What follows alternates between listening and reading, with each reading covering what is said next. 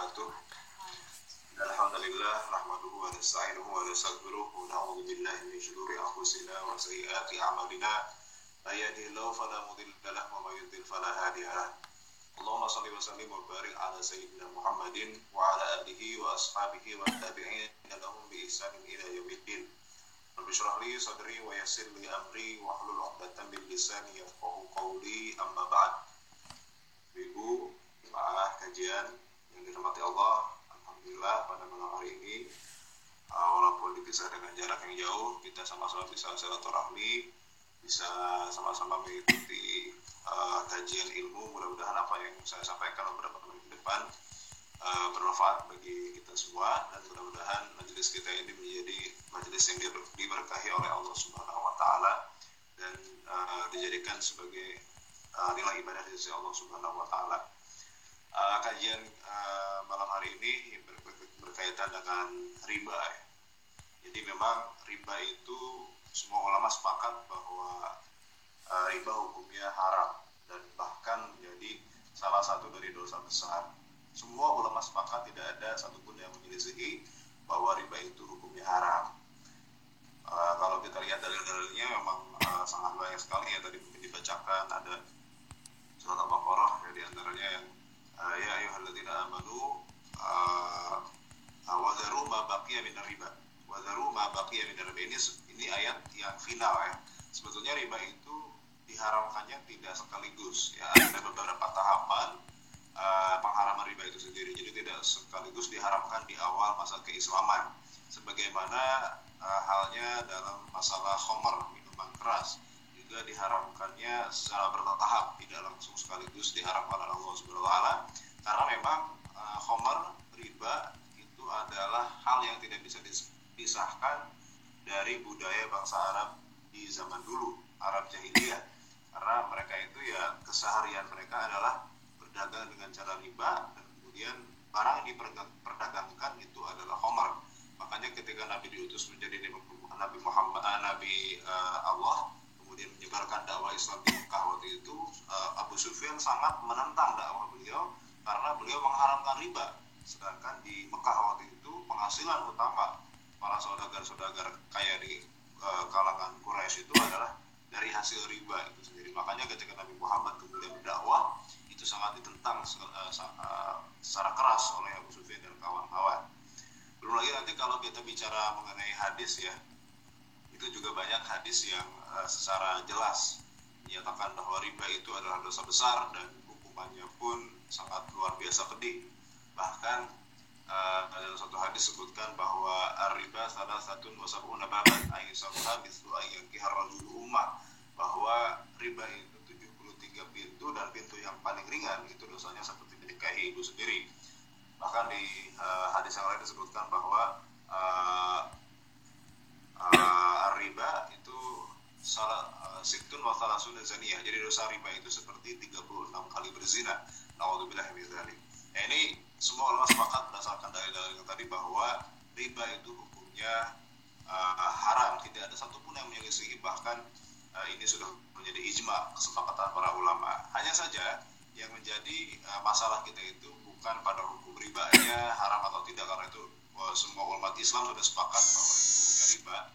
Yang menjadi permasalahan itu sebetulnya adalah riba itu sendiri apa gitu ya. Karena uh, fikih muamalah gitu ya fikih muamalah yang berkaitan dengan keuangan transaksi dan sebagainya oh iya iya iya baik ya jadi riba itu tadi kita uh, bahas bahwa riba itu semua ulama sepakat diharamkan dan diharamkannya secara bertahap baru kemudian diharamkan secara tepat itu di surat al-baqarah uh, yang ayatnya ya ayyuhalladzina amanu taqullaha wa dharu ma baqiya minar riba. Baru setelah turun ayat itu maka riba diharamkan secara total.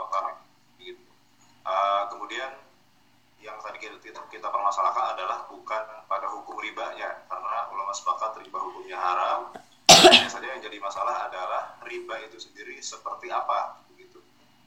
Karena uh, apa kehidupan dalam uh, fikih muamalah yang berkaitan dengan kehidupan kita sehari-hari itu mengalami perkembangan di mana mungkin uh, sekarang ada hal yang baru di zaman Nabi tidak ada ada ojek online dulu di zaman Nabi tidak ada ojek online uh, kita bisa transfer lewat ATM dulu di zaman Nabi tidak ada.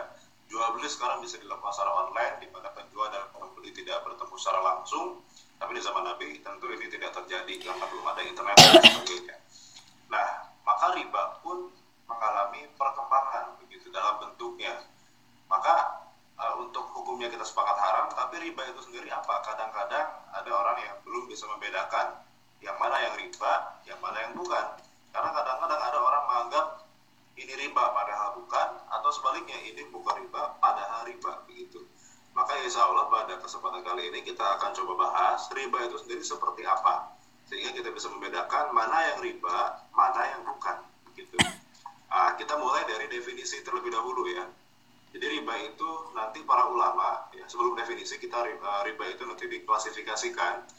dibagi menjadi dua bagian besar ada riba dalam jual beli ada riba dalam hutang piutang.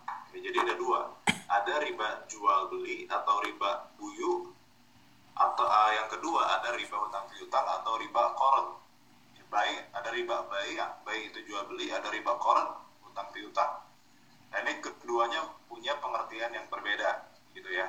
Kalau riba dalam jual beli itu uh, definisinya adalah menukarkan uh, harta ribawi dengan harta ribawi uh, di mana syaratnya tidak terpenuhi. Ya, jadi begini, harta ribawi itu dalam hadis disebutkan ada paling tidak ada enam gitu ya, bahwa di antaranya nanti ada zahab bizahab kata Nabi zahab bizahab wal fiddah bil fiddah syair bil syair wal bur bil bur kemudian wal tamar bil tamar wal milah bil milah jadi emas kemudian perak kemudian gandum kurma, e, garam itu adalah harta ribawi yang mana kalau dipertukarkan itu harus e, memenuhi syarat. Syarat pertama, kalau harta ribawinya itu sejenis, misalnya emas dengan emas, maka syaratnya dua. Pertama, jumlah yang dipertukarkan itu harus sama. 2 gram dengan 2 gram, 5 gram dengan 5 gram. Tidak boleh ada perbedaan jumlah atau takaran atau timbangan. Begitu. Yang kedua, harus dipertukarkan secara kontak, secara tunai, harus uh, tunai, tidak boleh ada serah terimanya ditunda gitu. Jadi harus satu majelis. Nah, ini berdasarkan hadis Nabi Muhammad SAW. Uh, mislan bin mislan tadi ada habis dahab wal filter bin filter dan seterusnya kemudian ada kalimat uh, mislan bin mislin sawaan bisawain ya biadin mislan artinya adalah harus sama sejenis. Emas 24 karat 5 gram harus ditukarkan dengan yang sejenis. Ya 24 karat juga 5 gram juga begitu. Kalau ada perbedaan jumlah perbedaan timbangan ini namanya riba jual beli. Yang kedua harus diserah terimakan secara tunai. Ya jadi tidak boleh apa namanya kita bayar sekarang emasnya kita terima kemudian minggu depan. Itu uh, termasuk riba baik atau riba dalam jual beli harta ribawi dengan harta ribawi yang sejenis Nah sekarang harta ribawi itu termasuk juga uang kertas, uang yang kita pakai dalam kehidupan kita sehari-hari itu termasuk harta ribawi walaupun dalam hadis tidak disebutkan. Karena para, para ulama mengatakan bahwa uang yang kita pakai sekarang itu walaupun bentuknya kertas bukan lagi emas. Karena di masa Nabi itu uangnya adalah dinar dari emas gitu ya. Tapi fungsinya sama yaitu sebagai alat tukar. Makanya uang yang kita pakai itu juga sama sebagai uh, termasuk ke dalam harta ribawi. Sehingga kalau kita mempertukarkan ya uh, mata uang yang sama, uang dengan mata uang yang sama, rupiah dengan rupiah, itu tidak boleh ada perbedaan jumlah. Nah, misalkan kita ingin nukar receh ya, uh, eh, 100 ribu dengan 2 ribuan, maka jumlah 2 ribuan itu harus sama persis 100 ribu. Tidak boleh lebih, tidak boleh kurang. Karena kalau lebih atau kurang, maka itu termasuk riba jual beli. Uang itu tidak boleh dijadikan uh, komoditas tidak boleh diperjualbelikan. Karena kalau dipertukarkan itu harus sama. Gitu ya. nah ini sering kita temui ya sering kita dapati di di Indonesia khususnya ya kalau lebaran begitu. Itu jalan suka ada yang uh, apa uh, jasa penukaran uang receh gitu ya. Nah ini ada, ada masalah di situ. Kenapa? Karena kalau kita tukarkan 100 ribu uh, dengan pecahan 5 ribu misalkan itu suka ada pengurangan. Uh, misalnya jadi 90 ribu tidak genap 100 ribu. Karena 10 ribu itu jadi untungnya dia. Nah ini tidak boleh dalam Islam kenapa? Karena uang itu harta ribawi sehingga kalau dipertukarkan itu tidak boleh ada kelebihan tidak boleh ada perbedaan jumlah sehingga diharamkan solusinya bagaimana? Solusinya sebetulnya gampang saja. Karena BI kan sebetulnya uh, menyediakan fasilitas penukaran uang secara gratis jadi kita tinggal pergi saja ke BI tukar uang secara gratis tidak ada biaya apa pun. Uh, tapi kan tidak semua orang sempat untuk pergi ke BI misalkan untuk menukarkan uang. Maka boleh ya misalkan uh, menyewa jasa orang uh, mewakilkan seseorang untuk menukarkan uang dia ke bank kemudian dia kasih uang jasa ke orang tersebut itu boleh. Tapi kalau kita pertukarkan, pertukarkan secara langsung uang dengan uang rupiah dengan rupiah sejenis gitu ya tapi kemudian ber, uh, berbeda jumlahnya itu tidak boleh karena termasuk riba jual beli. Karena uang dalam Islam tidak boleh dijadikan komoditas tidak boleh dijadikan barang dagangan.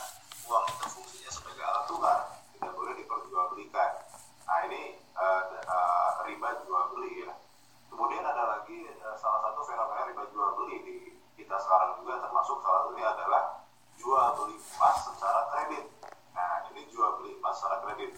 Masalahnya di mana? Masalahnya adalah emas dan uang itu sama-sama uh, sama-sama harta ribawi. Sehingga kalau dipertukarkan, itu tadi syaratnya adalah harus tunai, gitu. Harus tunai. Syarat dari mana? Syarat, syarat tunai. Maka kalau diperjualbelikan secara kredit emas itu, maka ini menyalahi syarat yang kedua tadi, sehingga ini uh, termasuk ke dalam riba jual beli karena menukarkan uh, membeli emas itu dengan secara tidak tunai atau kredit.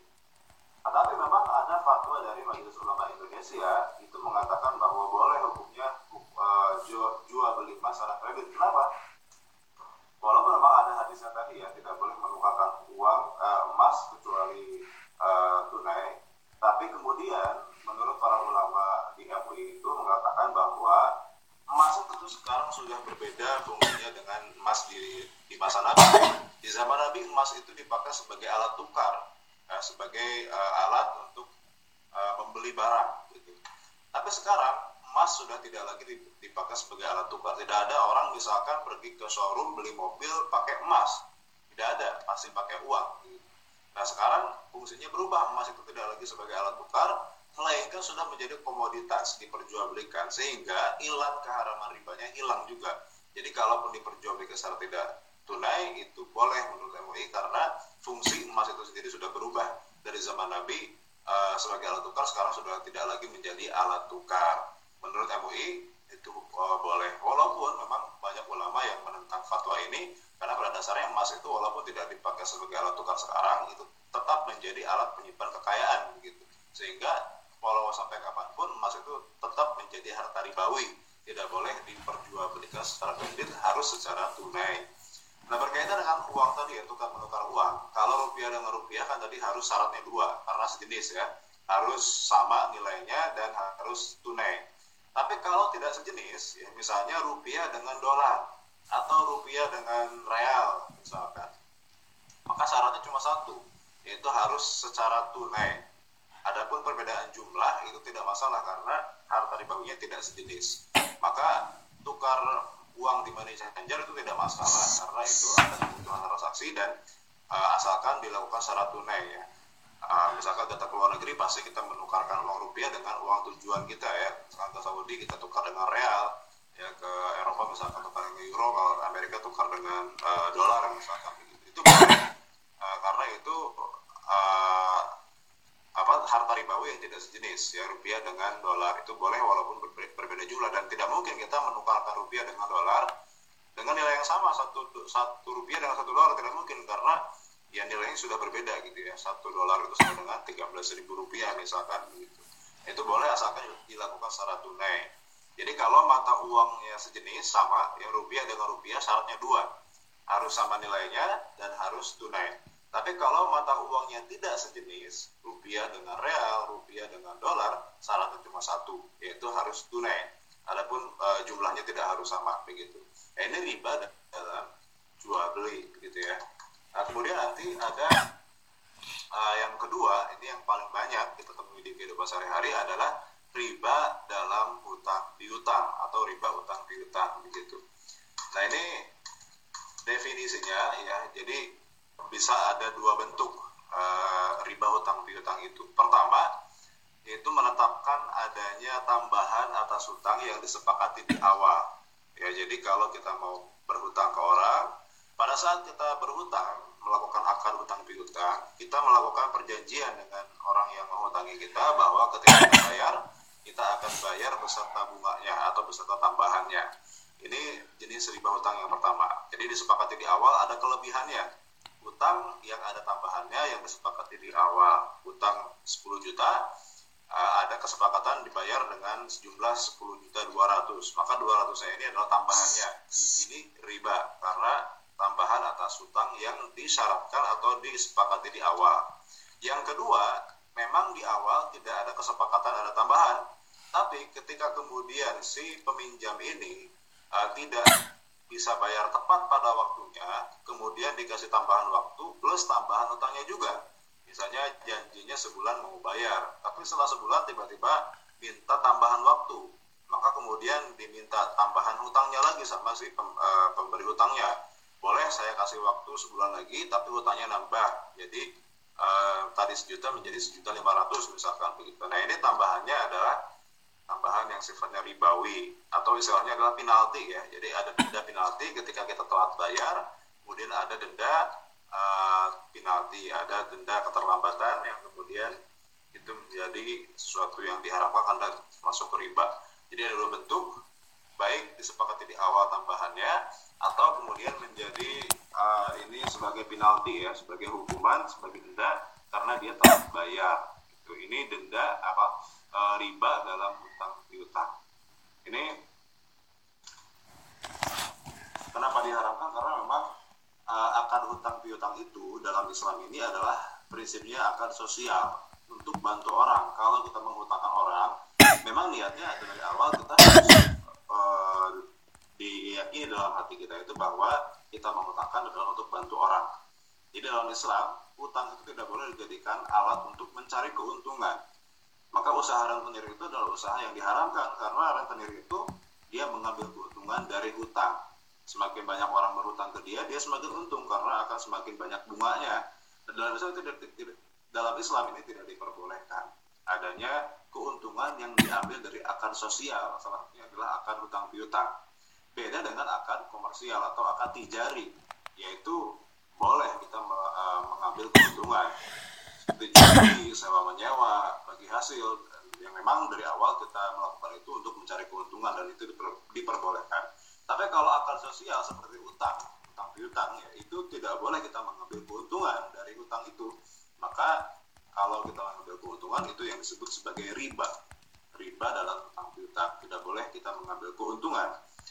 Nah, bedanya dengan bagi hasil ya. Jadi di bank di bank konvensional itu ada perbedaan antara bank konvensional dengan bank syariah ya. Kalau di bank konvensional itu kan kita sifatnya minjem uang.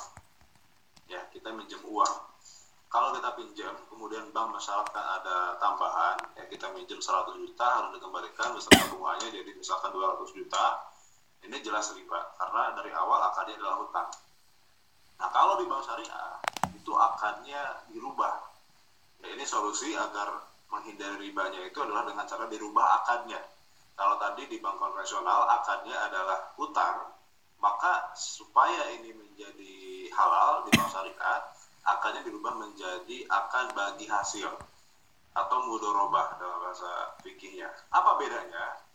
Bedanya kalau bagi hasil itu bank bukan sebagai pemberi pinjaman tapi sebagai investor, sebagai penanam modal dan dan nasabah itu sebagai pengelola atau mudorib istilahnya begitu. Jadi e, nasabah punya usaha, kemudian minta modal, maka bank sebagai investor, sebagai penanam modal di usahanya nasabah. Nah, ketika nanti nasabah punya keuntungan dari usahanya, maka itu dibagi sesuai kesepakatan dengan bank. Misalkan 60-30, 60-40, 70-30, atau 50-50 sesuai kesepakatan. Dibagi dua, dari keuntungan yang diperoleh oleh nasabah. Begitu. Bukan dari modal, ya, tapi dari keuntungan. Namanya usaha kan kadang untung, kadang untungnya banyak, kadang untungnya sedikit. Gitu. Maka yang dibagi itu adalah dari keuntungan murninya. Gitu. Jadi, kalau rugi, maka di, uh, ditanggung oleh kedua belah pihak. Bank menanggung kerugian, uh, nasabah juga harus ikut, uh, nasabah ikut menanggung kerugian, bank juga harus uh, menanggung kerugian tersebut. Tidak boleh bank itu ya selamanya harus untung. Beda dengan bank konvensional. Kalau bank konvensional karena akarnya adalah hutang, kalaupun misalkan nasabahnya bangkrut, eh, kredit dan sebagainya bank tidak mau tahu pokoknya nasabah harus mengembalikan beserta bunganya walaupun nasabahnya bangkrut dan lain sebagainya tapi di bank syariah itu yang dibagi adalah keuntungannya. Kalau nasabah tidak punya keuntungan ya tidak ada yang dibagi begitu. Bank tidak boleh kemudian mengambil uh, menuntut keuntungan kalau tidak ada keuntungannya. Begitu. Ini perbedaan prinsip antara bagi hasil dengan utang di bank konvensional ya. Uh, tadi kan definisi dari riba itu adalah tambahan atas utang gitu ya. Manfaat atau nilai tambah yang diambil oleh si pemberi pinjaman jadi saya mengutangkan ke ibu kemudian saya mengambil nilai, nilai tambah dari utang yang saya berikan ke ibu. Ya misalkan nilai tambahnya tadi berupa tambahan utangnya juta dibayar dua ratus. Ya ini dua ratus ribu ini bagi saya adalah tambah, nilai tambah karena saya cuma mengutangkan sejuta tapi dibalikin sejuta dua ratus. Maka yang dua ratus ini tambahannya adalah nilai, nilai tambah bagi saya dan ini diharamkan karena ini riba. Tapi yang menarik adalah ternyata tidak semua nilai tambah itu diharamkan gitu ya ada nilai tambah yang sifatnya juga yang sifatnya malah boleh malah ada yang dianjurkan ya, jadi nilai tambah dalam utang itu bisa kita bagi menjadi tiga ya ada nilai tambah yang diharamkan ada nilai tambah yang justru dianjurkan, dan ketiga ada nilai tambah yang tergantung motifnya. Nilai tambah yang pertama yang diharamkan itu adalah kalau disepakati di awal, diperjanjikan di awal. Ini semua ulama sepakat tidak boleh. Tidak ada yang berbeda pendapat, hukumnya adalah riba. Gitu ya. Jadi kalau pinjam meminjam disyaratkan di awal harus ada tambahan, ya pinjam sejuta harus dibayar sejuta dua ratus, ada sepakati di awal, diperjanjikan di awal, baik yang melakukan perjanjian itu adalah dari sisi peminjam atau dari sisi pem pem pemberi pinjaman sama-sama saja itu tidak boleh gitu ya kalau dijanjikan di awal yang kedua yang kedua ini yang justru dianjurkan ya yang dianjurkan ini adalah kalau nilai tambahnya itu dibayarkan pada saat melunasi sebagai rasa terima kasih dari si peminjam ya dia sudah merasa dibantu ketika dia butuh uang diberi pinjaman, maka pada saat bayar dia bayar beserta tambahannya. Misalnya dia bayar itu uh, sambil nenteng martabak misalkan gitu ya, atau sambil nenteng makanan parcel dan sebagainya, itu kan nilai tambah. Tapi ini nilai tambah yang dianjurkan, yaitu yang tidak di, yang tidak ada kesepakatan di awal, melainkan sebagai inisiatif si peminjam ini sebagai rasa terima kasih dia kepada si pemberi pinjaman dan dia dan, dan diberikan pada saat melunasi hutangnya. Ini malah dianjurkan. Ini namanya berhutang yang tahu diri, gitu ya. Dan ini dicontohkan oleh Muhammad SAW sendiri ketika Nabi itu berhutang ke salah seorang sahabat namanya Abu Rofi. Beliau berhutang seekor unta yang masih muda, unta betina yang masih muda, yang harganya mungkin masih murah, itu karena masih kecil. Nah, ketika Nabi mau bayar, Nabi nyari-nyari unta yang sama persis yang beliau pinjam. Tapi setelah dicari tidak ada. Adanya unta yang lebih besar dan lebih mahal gitu. Kata Nabi ya udah bayarin aja pakai unta yang itu, gitu ya walaupun lebih mahal. Kemudian kata Nabi, khairun nasi ahsaduhum qada'an. Sebaik-baik manusia itu adalah yang paling baik cara melunasi utangnya gitu. Jadi Nabi mencontohkan sendiri, jadi membayar hutang dengan uh, beserta tambahannya. Orang yang paling baik itu adalah orang yang paling baik cara melunasi hutangnya. Jadi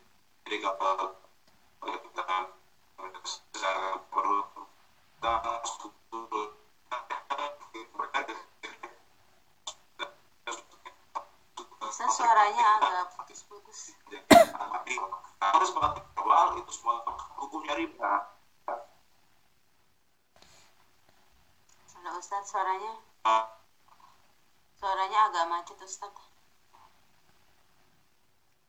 Suaranya agak macet ya? Oh iya, tadi sih. Sekarang udah udah jelas. Sekarang udah jelas. Iya iya. Oke. Nah, lanjut ya. Iya Ustadz. Ya. Jadi yang kedua itu yang dianjurkan adalah nilai tambah yang tidak disepakati di awal ya, clear ya. Kalau disepakati di awal itu hukumnya riba, semua sepakat tidak boleh begitu. Nah yang ketiga itu nilai tambahnya berupa hadiah, ya hadiah yang dibayarkan saat hutangnya belum lunas. Misalkan kita punya hutang ke tetangga uh, 10 juta, hutang kita belum lunas, kemudian kita kasih uh, tetangga kita itu hadiah. Ini boleh atau tidak? Nah, ini para ulama membagi uh, bisa jadi dua hukumnya, bisa jadi halal, bisa jadi haram begitu. Bisa jadi halal uh, kalau misalkan hadiahnya itu tidak ada kaitannya dengan hutang, ya. Misalkan pada saat ulang tahun kita kasih orang yang ngutangin kita itu hadiah karena dia ulang tahun misalkan. Atau pada saat lebaran kita kasih angpau. Ya ini boleh.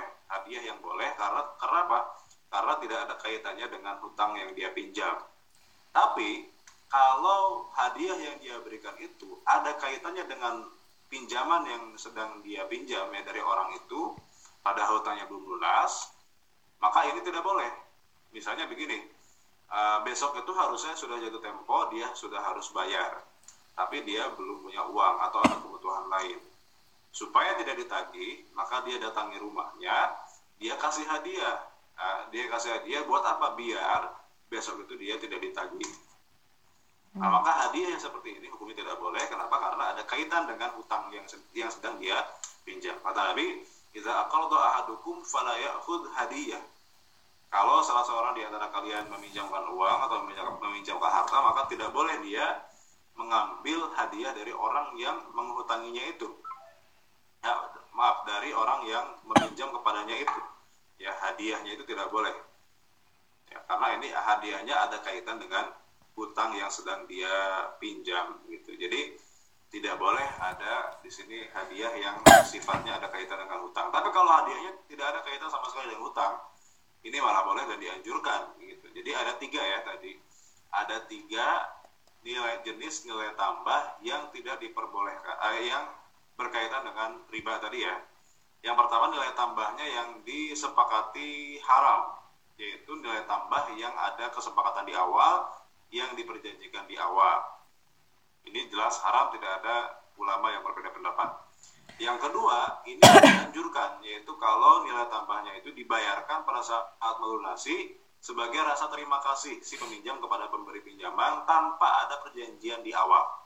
Ini yang ulama sepakat dianjurkan, asalkan tidak disepakati di awal. Nabi sendiri mencontohkan hal tersebut. Nah yang ketiga ini yang tergantung motifnya, yaitu memberikan hadiah kepada orang yang menghutangi kita pada saat hutang kita belum lunas. Ya, jadi terbagi dua kalau hadiah yang kita berikan itu ada kaitannya dengan hutang yang sedang kita pinjam, ini tidak boleh. Misalnya uh, biar nggak ditagih kita kasih hadiah itu tidak boleh. Tapi kalau hutang, hadiahnya tidak ada kaitan sama sekali dengan hutang yang sedang dia pinjam, ini boleh. Ya misalnya pada saat uh, dia ulang tahun kita kasih hadiah atau pada saat lebaran kita kasih hadiah itu tidak masalah karena ada event-event tertentu yang tidak ada kaitannya sama sekali dengan hutang yang sedang dia pinjam. Gitu ini jenis nilai tambah dari sisi hukumnya ya. Nah kemudian kalau kita bahas ya nilai tambah dari sisi jenisnya itu nanti bermacam-macam juga ya bisa jadi nilai tambah yang kita berikan itu berupa tambahan jumlah. Jadi tadi misalkan hutang sejuta kita bayar sejuta dua ratus tambahan jumlah. Nah ini sama ya tidak boleh. Atau tambahan kualitas ya misalnya kita pinjam uh, emas 22 eh, karat ya, pinjam emas 5 gram 22 karat. Tapi kita kembalikan dengan emas 22 gram yang 24 karat. Ini perbedaan kualitas maka tidak boleh juga sama. Ini termasuk riba juga. Atau kemudian tambahannya itu nilai tambahnya itu berupa hak guna benda. Misalnya begini saya pinjam ke ibu sejuta kata ibu boleh saya pinjamkan tapi dengan syarat tolong nanti cucikan apa namanya rumah rumah bapak saya tempatin dulu. Nah, ini tidak boleh juga. Ada syarat penggunaan hak guna benda. Nah ini sama tidak boleh ya. Atau misalnya tambahannya itu berupa jasa atau pekerjaan. Ya, misalnya kalau ibu mau minjam ke saya saya kasih dengan syarat ibu harus cuciin mobil saya dulu gitu ya. Atau ibu harus uh, nyapuin rumah saya. Atau ibu harus uh, nyuciin baju saya misalkan. Baru saya kasih pinjaman. Ini tidak boleh sama saja. Ya tambahannya berupa, baik berupa apa tadi berupa tambahan jumlah atau ukuran berupa tambahan kualitas atau berupa hak guna suatu benda atau berupa jasa atau pekerjaan. Itu juga yang e, nilai tambah yang tidak boleh. Tapi kalau nilai tambahnya itu tidak berupa materi ya yang tidak bisa diuangkan gitu itu boleh. Misalnya begini uh, saya ketika saya minjam ke ibu kemudian ibu ngasih uang ke saya saya bilang jazakallah jazakillah khairan katsiro itu kan doa ya. Doa itu kan nilai tambah bagi si pemberi pinjaman. Nah ini boleh karena doa itu kan tidak ada yang bisa di, tidak bisa diuangkan gitu ya. Maka hukumnya boleh boleh boleh saja. Tapi kalau nilai tambahnya berupa sesuatu yang bisa diuangkan kayak tadi jasa jasa atau pekerjaan atau hak guna benda atau berupa tambahan ukuran atau berupa tambahan kualitas itu yang diharamkan tidak boleh begitu ya apa pun bentuknya kalau ada nilai tambah atas utang yang diterima oleh si pemberi utang itu maka ini termasuk riba dalam suatu hari disebutkan kullu qardin jar naf'an atau jar manfaatan fahuwa riba. Setiap utang piutang yang mendatangkan nilai tambah bagi si pemberi pinjaman ini disebut sebagai riba. Jadi hutang itu sekali lagi adalah akad sosial, akad tabaru, niatnya ketika kita mengutangkan adalah membantu orang. Sehingga tidak boleh kita ketika mengutangkan itu mengambil keuntungan dari orang yang kita hutangi. Ya tidak boleh. Karena itu akal sosial dalam Islam tidak boleh dijadikan sebagai uh, media untuk mencari keuntungan. Begitu. Kemudian uh, nanti ada beberapa uh, kasus ya. Ada beberapa kasus yang berkaitan dengan riba ya seperti misalnya kalau di Jakarta ya nggak tahu kalau di Korea ada atau enggak ya Gojek ya ojek online begitu ada nggak ya di Korea ya ojek online ya Halo ibu-ibu? Gak ada Ustadz, ada Oh. tapi apa ya, nggak banyak juga sih online-nya. Taksinya tuh satu masih dari dari pemerintah gitu. Halo Ustadz? Ustadz, suara saya terdengar? Sekali lagi mohon maaf, eh, Mama ada kesalahan, ada masalah teknis gitu sehingga masih belum bisa dimasukkan. Hmm. Baik, ini ada ada apa namanya jawaban dari Ustadz ya gitu kan Eh, karena mungkin sering terputus jadi untuk materinya sudah cukup gitu kan kita bisa lanjut ke tanya jawab. Sebentar ya. Jadi bagi yang sudah eh, ada pertanyaan mungkin bisa diketik di kolom komentar ya. Jadi nanti eh, oke, baik. Jadi eh, bagi pertanyaan gitu kan silahkan diketik di kolom komentar ini. Untuk jawabannya nanti Ustadz akan merekam suaranya dan eh, apa namanya akan diupload ya bersamaan dengan rekaman kajian pada malam hari ini. Jadi mungkin bagi yang punya pertanyaan bisa silahkan diketik di kolom komentar jawabannya menunggu diupload ya insya Allah paling lambat besok pagi sudah kami upload seperti.